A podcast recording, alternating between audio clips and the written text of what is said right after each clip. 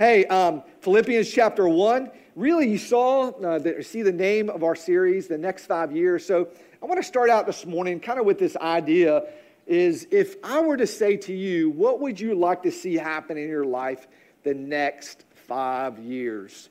What would that look like? What would that look like? I know my wife and I, we've, we, there have been seasons where we sit down and plan goals. We don't do that every year. Uh, we, we, try to get on the same um, page and, and, try to go in the same direction constantly. That's something we constantly have to refocus on. But I know many years we've set down goals and said, these are the things we want to accomplish. In fact, if you look uh, in the Old Testament, the Tower of Babel, God says that man really can accomplish just about anything he sets his mind on, except for one thing. He can't fix his brokenness, right? He can't rescue himself. He can't save himself. He can't uh, uh, obtain righteousness on his own. But so, this idea, many of us would think of things like this well, I want to pay off debt, right? Or uh, I want to get this uh, house. Or I want to remodel this, right? Um, or we, we have a 1953 home.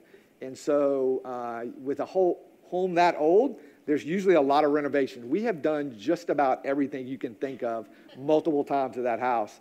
And so we're about to paint upstairs again. Uh, but, you know, so we, we think about what, what do we want to accomplish? What are, what are goals you set out? But I think when we think about that, I think we need to think about this picture of sanctification. And so Paul's going to lay out this picture of sanctification for the Philippians. And I, I think we need to think about what that looks like in our lives. In other words, we should really be asking our, our, our, our question is this will, will my life reflect more of Jesus over the next five years or over the next period of time in my life? What, what will my life look like when it comes to Jesus? Now, understand that sanctification is a church word, right? But basically, what it means is this idea that God is, He, he justifies you by grace through faith, the complete work of Jesus. When you accept it by faith, you get Jesus' righteousness. But then you're a child of God, right? But to live up to that status takes time. In other words, there is a crucifying of our flesh daily. God gives us His Spirit. Now we can be obedient to Him before we couldn't. And so there's this working out. And some people think it's like this steady slope, okay? Like, a, uh, like this elev- escalator, right? It's, it's not like that at all. In fact, many times it seems like three steps forward, five steps back. It's described to me kind of like this kind of nasty hairball that just kind of seems like it goes and goes and goes. And there's a little steadiness to it, but there's this back and forth, right? This working out. And so we're going to see some of these things uh, through this letter, but I also feel like I need to kind of introduce this letter to you that Paul wrote. So we're going to do a little backstory on that. Um, so this book was written to the church at Philippi, and obviously is where it gets its name, the Philippians uh, Philippian uh, book of Philippians. But it, it was a church, or I should say, it was a city that was a Roman colony. It was really a, a colony that was built for retired soldiers, and it was known for their patriotic nationalism. Okay? So, in other words, if you wanted to see what a mini version of Rome would look like, you would look at this city. It had an amphitheater, it had all the, the benefits of the big city, but on a smaller scale. And this was, again, well known uh, throughout the Roman Empire that Philippi was a cool place, if you will, to retire. I guess I've never thought about retiring, but I guess Florida is a popular place, right? Uh, so there's other places that may be popular, but it's this idea that this is where they would go. Now, there's a couple people you're going to be introduced to in the letter. One is a guy named Timothy, which you guys may be familiar with. Another guy you may not be. Uh, his name is Epaphroditus. Okay, and he he is a guy who is a a faithful servant or co laborer with Paul. Okay? And he's a guy who did several things for Paul during this time. One is he collected a financial gift to give to Paul to help him out because Paul wrote this letter from prison in Rome. Okay? And so we see this. And then he also gives Paul an update on the church status in Philippi.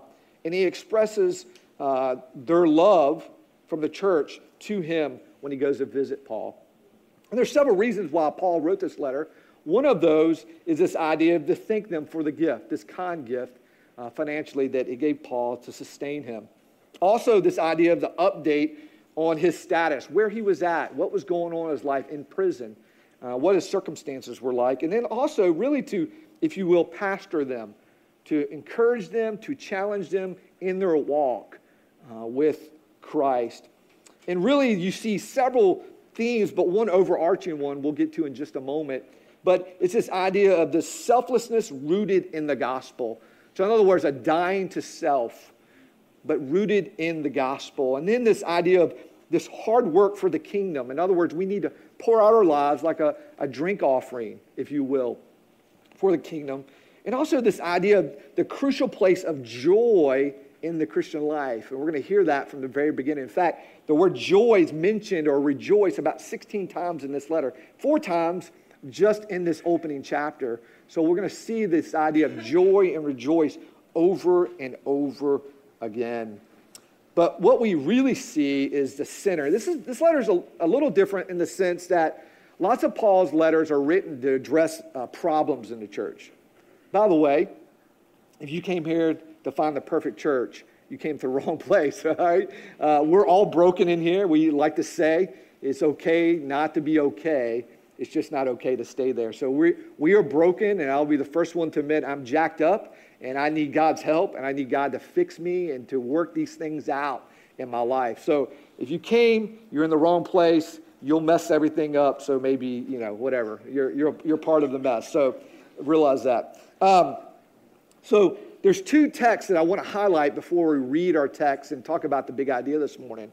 And, and it's this one is at the end of this chapter, and it's verse 27. It says this Only let your manner of life be worthy of the gospel of Christ, so that whether I come and see you or in absent, I hear of you that you are standing firm in one spirit with one mind, striving side by side for the faith of the gospel. And then skip down to chapter 2. We're just going to kind of precursor to next week, but I want to highlight uh, 5 through 11. And it says this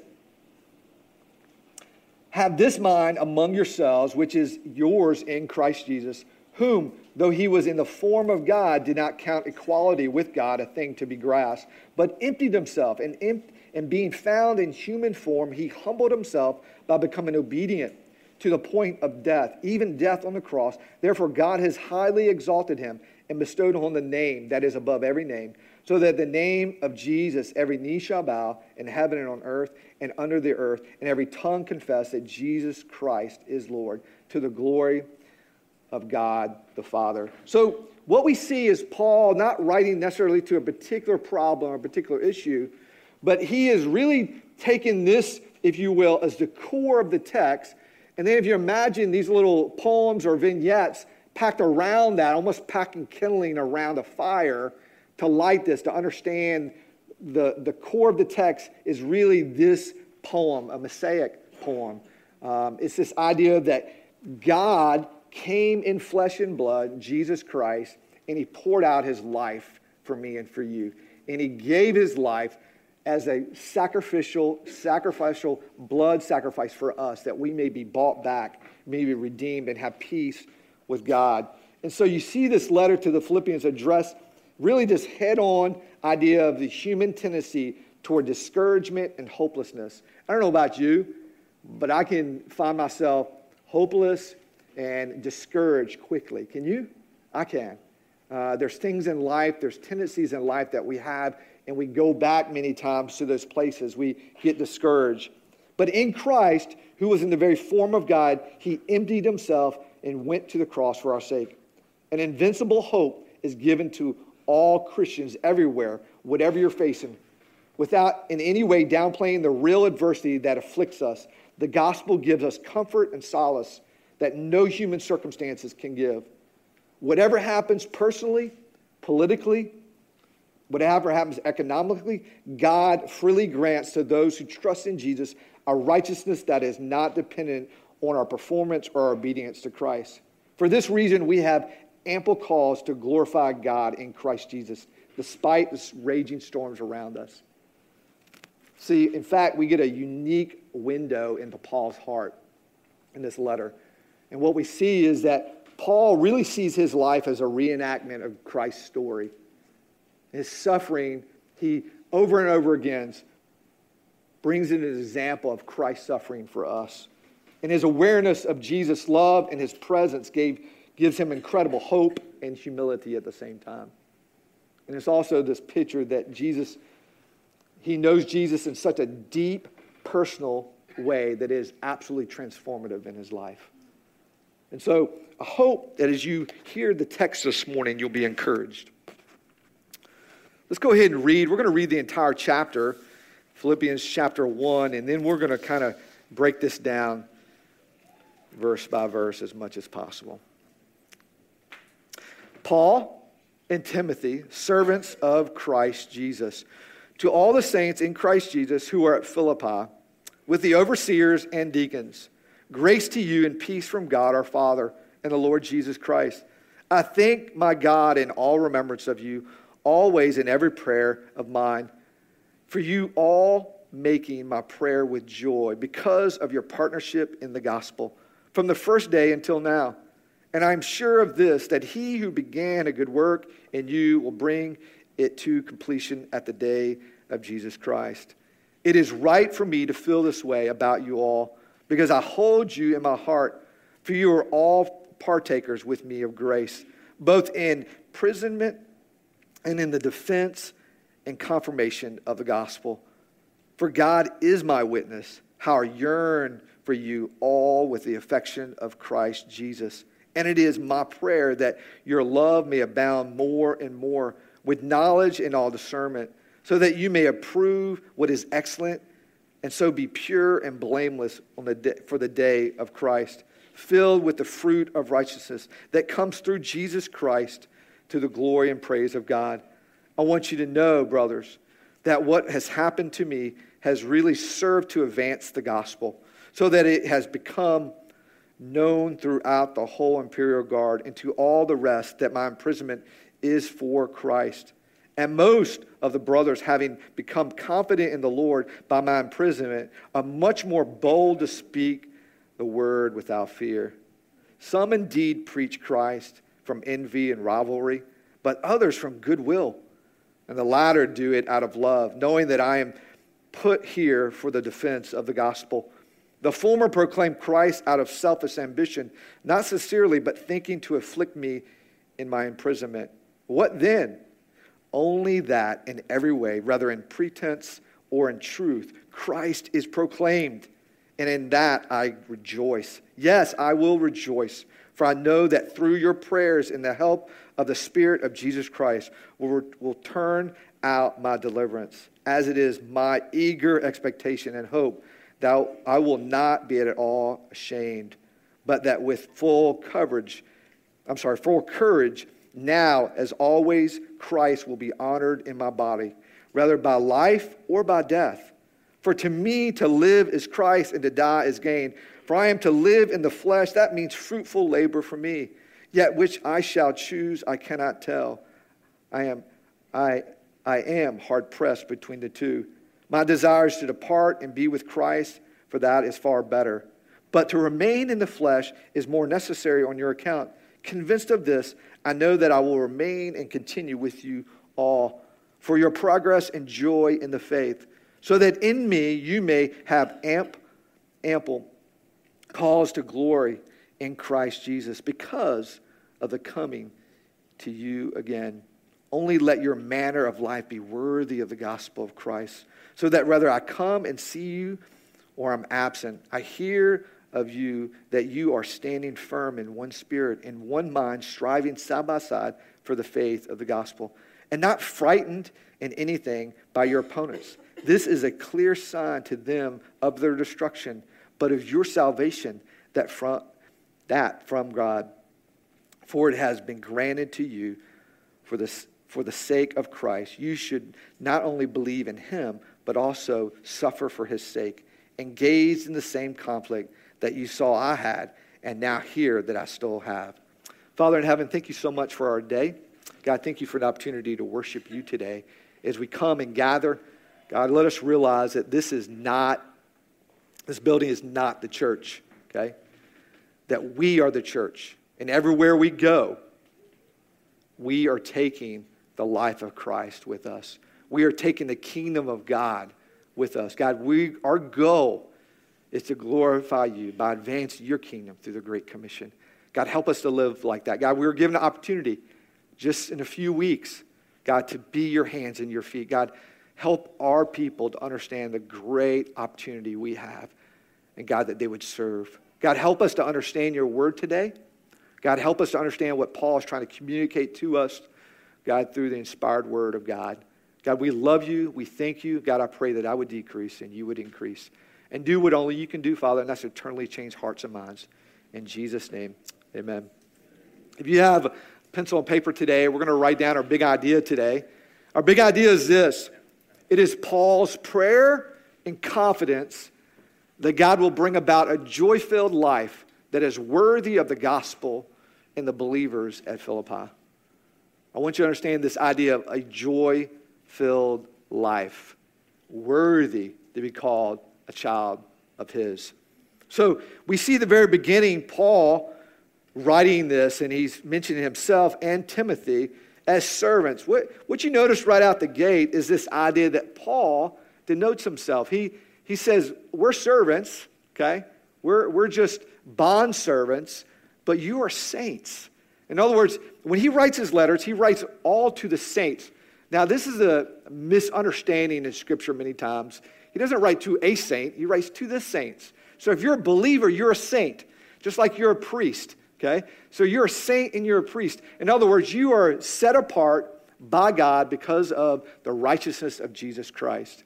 And so you are a saint. And now you are given the responsibility to be a priest, to live out that faith where you live, work, and play and are educated. So God has given you that. But we see Paul right out of the gate, he is understanding that his, his responsibility is that of a servant.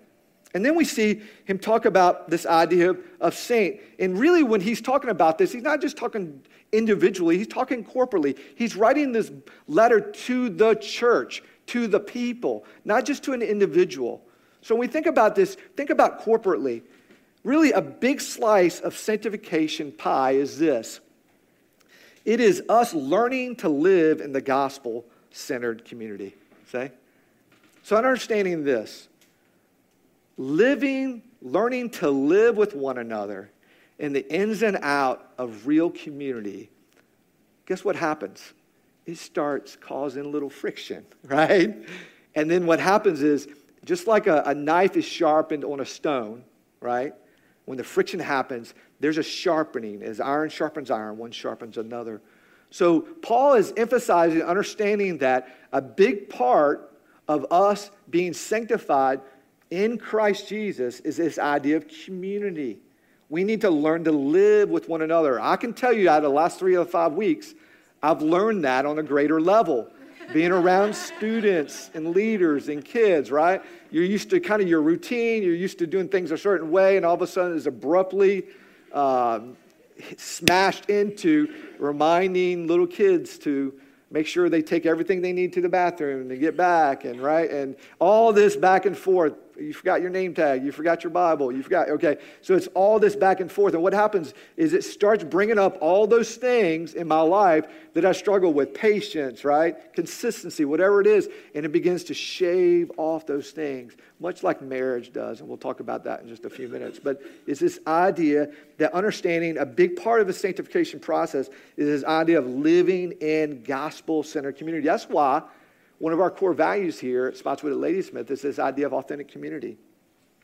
See, we believe we're wired for relationships. And so we believe that God didn't create us to be alone. In fact, when He created man, the one thing He said wasn't good. After He created each thing, He said, This is good, this is very good, right? He said, It is not good for man to be alone. It's not good for us to be alone. I think Jono may have mentioned this last week this idea that the enemy likes to isolate us. He likes to, he likes to, he likes to, for us to be pulled away when, when we mess up, right? And I said this probably several weeks before that. One of the greatest um, ideas you understanding the gospel truly is not when you're doing everything right. It's when you sin. It's when you mess up. Do you, do you feel like you've got to do two or three weeks of really good stuff before you're right with God? Do you, do you feel like you've got to miss a couple Sundays because you're not quite righteous enough to walk in the door? Are you kidding me? Right? No, you run and embrace the arms of Christ because He's the one, He's your righteousness. He's the one who's forgiven you. You can't obtain that. So, understanding that this idea of community is a big deal. And then we go in to see verse 1, he talks about overseers and deacons. Shepherds and servants play a role in the sanctification process. Part of that is the teaching.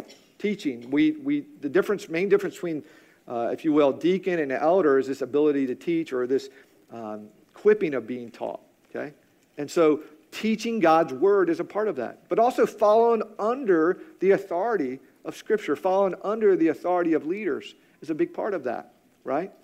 Um, and so understanding that as we serve the church, as we lead and grow in people, God uses that. He uses other believers to help in your sanctification process, both through community and through the leaders in the church.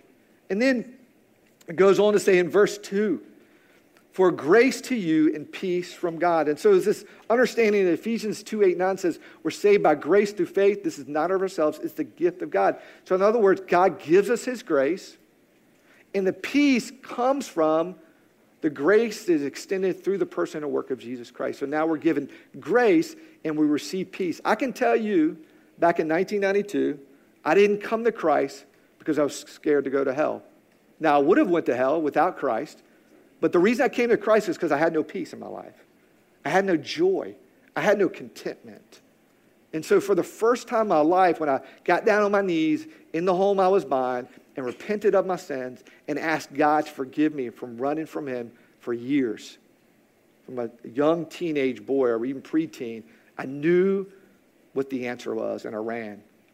And for the first time, he gave me peace. And my life was really upside down. I'll tell you, it was turmoil, it was hell on earth at that point. But God rescued me, He gave me peace that passes all understanding. And so, understanding, listen, sanctification starts and ends with grace. Okay? Sanctification starts and ends with grace. It starts with grace through us humbling ourselves, and it extends through grace, God giving us the mercies of His grace throughout the process of living and becoming a child of His and being more and more like Him.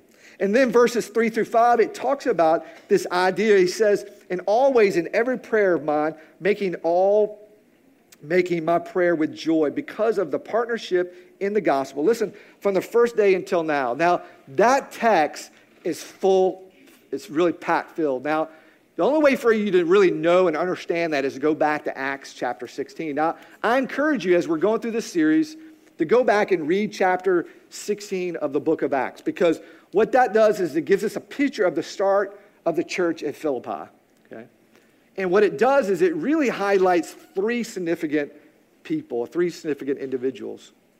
There's a Macedonia call, and whether God has, uh, God gives Paul vision to go to Macedonia, which is made up of three regions, which one of those is Philippi. Okay? And so he goes. But there's three individuals that get saved. And what's really cool about this is how diverse they are. In other words, they're, they're diverse ethnically, they're diverse economically, they're diverse spiritually, if you will, and they're even diverse in how they're reached. Okay? So let me start with the first one. The first one is a, a lady named Lydia. Okay? And they, they, they found her down near uh, the river at a prayer meeting. She was a God-fearer, but she was not born again. And so she was an Asian lady. She was wealthy. She owned a company. She was God-fearer. And how they ministered to her was literally giving her the, the gospel. Paul and Timothy gave her the gospel, and she received and had faith. She was born again. And then we see another individual, not, not shortly after that, was a girl, it was a slave girl. She was most likely a native Greek. She was most likely a poor individual because she was being used as a slave. She was demon possessed, so her life was in turmoil. And what happened was the act of delivering him or delivering her from demon possession. So there was an act or a deed in her life. That's how she came to faith in Christ. And then the last one was this idea of jail, uh, jailer. What happened was Paul got imprisoned. They began to sing hymns and a great earthquake God sent. It broke open the jail, and the jailer was going to kill himself. And, and Paul cried out and said, Don't do that. We're all here.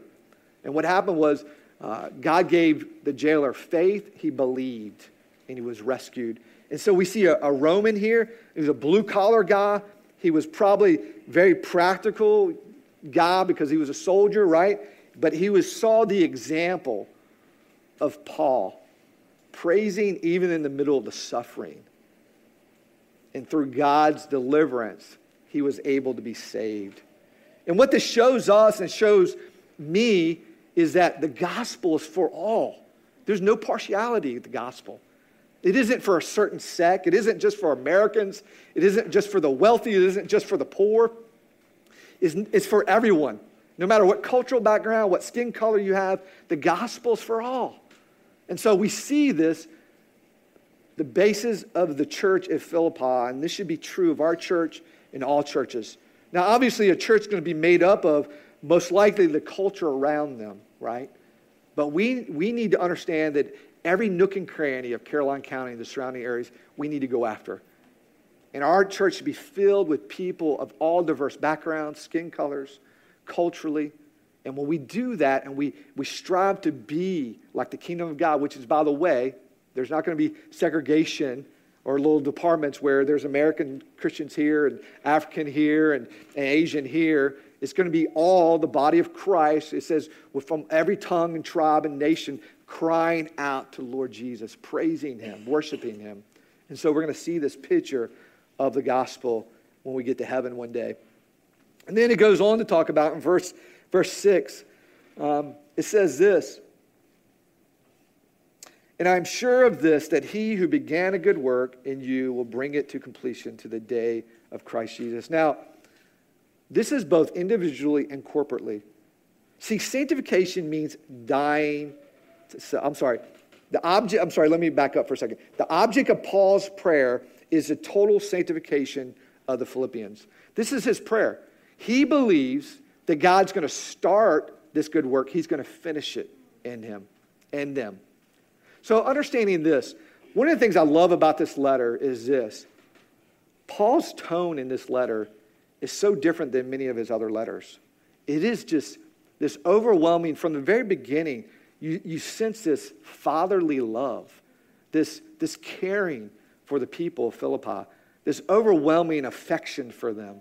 He, he wants to see them live out this life that God's called them to live. And he does it with, he doesn't do it with discouragement. He doesn't do it with correction. He doesn't do it with telling them what they're not. You know what he does it? He does it with words that are saying, Hey, I believe in you. I, I believe that God has set you apart. I believe that God has credible plans, and this is how, and this is what it looks like. And so he encourages them. By the way, most of us already know what we're not, don't we? Don't most of us already know what we're not? We need to know what we can be. And in Christ Jesus, you can be these things. And it's not, it's not the, the idea of like confess it and, and, and name it and claim it. That's not what I'm talking about. I'm talking about the fact that God's Spirit indwells you, and because of that, you can now live a life that is worthy to be called a child of God. You have the ability through the power of the Holy Spirit and through His grace and mercy to live out this life. And so then we see this idea of how in his imprisonment, he was able to defend and confirm the gospel. This idea of understanding that there's a cost and work to the gospel. In other words, sanctification means dying to self. Sanctification means dying to self. The understanding that Paul had to die to self. In other words, Paul, in no way, shape, or form, ever viewed himself as a victim. I want you to think about that. Paul did not view himself as a victim, but he trusted our sovereign Father to use all things for his glory and our, his good, right? For his glory and for our good. That's what Paul did. He didn't, he didn't for once feel sorry for himself. He didn't go in a corner, and I'm, I'm sure there were times where he probably cried. He probably wept. I'm sure there were times of depression. But what you see in his writings is this idea of understanding that God is in control, He's sovereign, and He's bringing about all these things that happen in his life for God's glory and for His good. I don't know about you, but I've always learned more through hard times than I have good times, easy times. How about you? I mean, I've always learned during hard times. It, it's, I can tell you this that I played sports for a long time. I, I don't know how many countless games I played in the innings and quarters or whatever. I played pretty much from the time I was seven years old uh, football, baseball, and basketball. And then I didn't stop until I was about 24 years old, okay? Because I played a year after college. I played in some kind of league that was played up and down the East Coast, right? And I can tell you this I usually never learn good lessons when I won. I always learned good lessons when I lost. Why? Because I would find out what I was doing wrong to fix it, right? And say, so now there's great thrill in winning. Don't get me wrong. I always went out to win. But it's idea of understanding that God uses these things in our life that are failures that uh, we, we land flat on our face. Even times where maybe we didn't do anything wrong, but God is using the storm in our lives. Let me, let me read to you uh, the book of James and what it has to say about this. It says this Count it all joy, my brothers, when you meet trials of various kinds, for you know that the testing of your faith produces steadfastness. And let steadfastness have its full effect, that you may perfect and complete, lacking in nothing. Think about that for a second. Now, how can we count it joy when we fall into trials? I don't like trials. I want to run from them. I don't want to be near them. But, but Christ Jesus, through Paul, through James, and even you go into uh, 2 Peter, you see where God uses trials in our lives, both trials of correction and trials of perfection. Trials of correction are things that we screwed up, right? Our sin, we're messed up, and it's like a child that needs to be corrected. And then trials of perfection are these ideas that God uses in our life that maybe we didn't do anything to bring about, but God uses these things to begin to perfect us in our lives. So he says in verse 9 that love may abound in knowledge and discernment. I kind of skipped those verses and went back down, so I have to go back up. Love may abound with knowledge and discernment. And then he goes down in verse uh, 10 and 11. Is this idea of what he is saying to pray over these individuals or this church. He says, so that you may approve what is excellent and so be pure and blameless for the day of Christ, filled with the fruit of righteousness that comes through Jesus to the glory and praise of God. So I want you to think about this that love may abound with knowledge and discernment. So 1 Corinthians 13 says this love is patient. Love is kind. Um, love is patient, love is kind. It does not boast, is not proud, is not self seeking, is not easily angered. It keeps no record of wrong, does not delight in evil, but rejoices with the truth, always hopes, persevere. Love never fails, right? Now, we know God is love, and because God is love, any fear that we have should be cast away. Understanding that God did not come to condemn the world, but came to save the world through Jesus Christ. But listen, this is what I know to be true. Love, or my understanding of love, has grown over the years. I've been married coming up on 22 years, okay? Now, my love that I thought that I had for Michelle almost 22 years ago is completely different now. I would say it's sweeter and stronger. And it's not because we got it all figured out. And it's not because we still don't fight and argue or disagree. It's because my understanding of love is different. And what Paul is trying to say here to us, that this understanding of love, of knowledge and discernment. In other words, this when I do weddings all the time, I say to our, our, the people that I marry, I'm saying, people don't fall out of love. People fall out of repentance. Okay? And I believe that what's Paul saying here about the church. If we're going to have this, if in verse 27, this unified, this one of mind and one of spirit, We've got to practice the gospel with each other. And we need to understand love on a different level of knowledge and discernment. That love is much deeper than a feeling or emotions. Those come and go all the time, guys. They're like mountains. They're just going to go up and down. They're like clouds that blow in and blow out. Okay? It's going to happen, right? It's just the way it is. We, if we made decisions, uh, if we made decisions on emotions, most of us would probably be diagnosed with some mental disorder, okay? I'm just telling you. They come and go all the time. I always say, follow, uh, feelings are great followers or terrible leaders, okay? So, understanding what Paul is trying to say to us here is that, that love may abound with knowledge and discernment, and understanding that sanctification means your words, listen, your words and your actions to look like Jesus. Your words and your actions should look like Jesus. So, this understanding that when Jesus was in the garden, his body, his man, the man, fully man, fully God, his man side was saying, I wish this cup could pass. But what does he say? Not my will, Father, your will be done. This is what I know.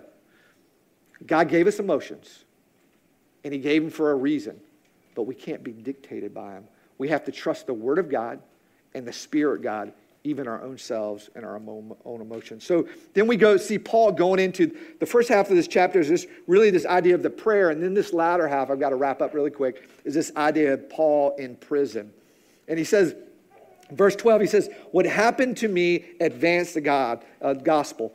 Paul did not view himself, as I said earlier, as a victim, but trusted our sovereign Father to use all things for his glory and our good. In James 1, we talked about that. In fact, Romans 8, 20 says, 8 28 says that all things work for those who are called according to his purpose, for our, his glory and our good. And then verse 13, it says this even the imperial guards. In other words, even the people that were, that were watching Paul in this prison, it, it had, the gospel had spread, the knowledge of the gospel had spread all through thousands of soldiers' lives because he was imprisoned and he was not ashamed of the gospel. And then he even says those people that were watching him from the outside, these believers, they became more bold to speak the word without fear. I don't know about you, but I've seen people and they have their boldness, whatever it may be. Maybe it's a, you know, a leap of action.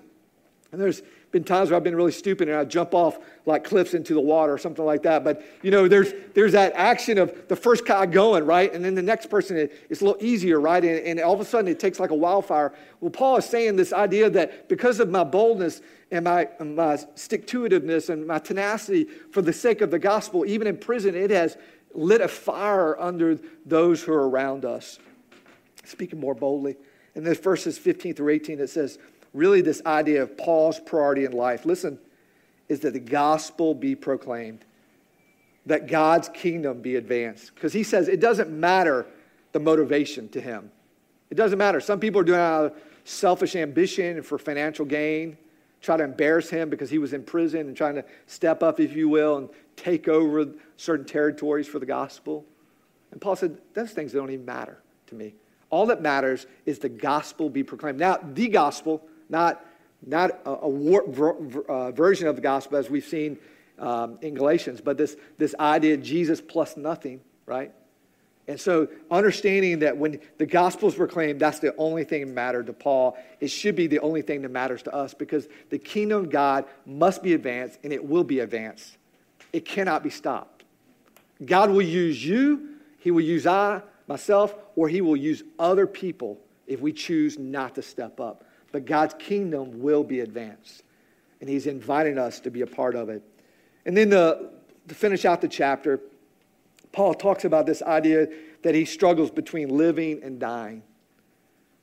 And really, what Paul is saying is this he's saying, life is the Messiah. So to die is gain, but to live means to create more Jesus communities, which is better for all others.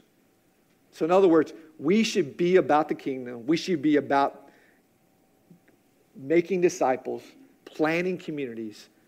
And when God takes us home, He takes us home. Okay?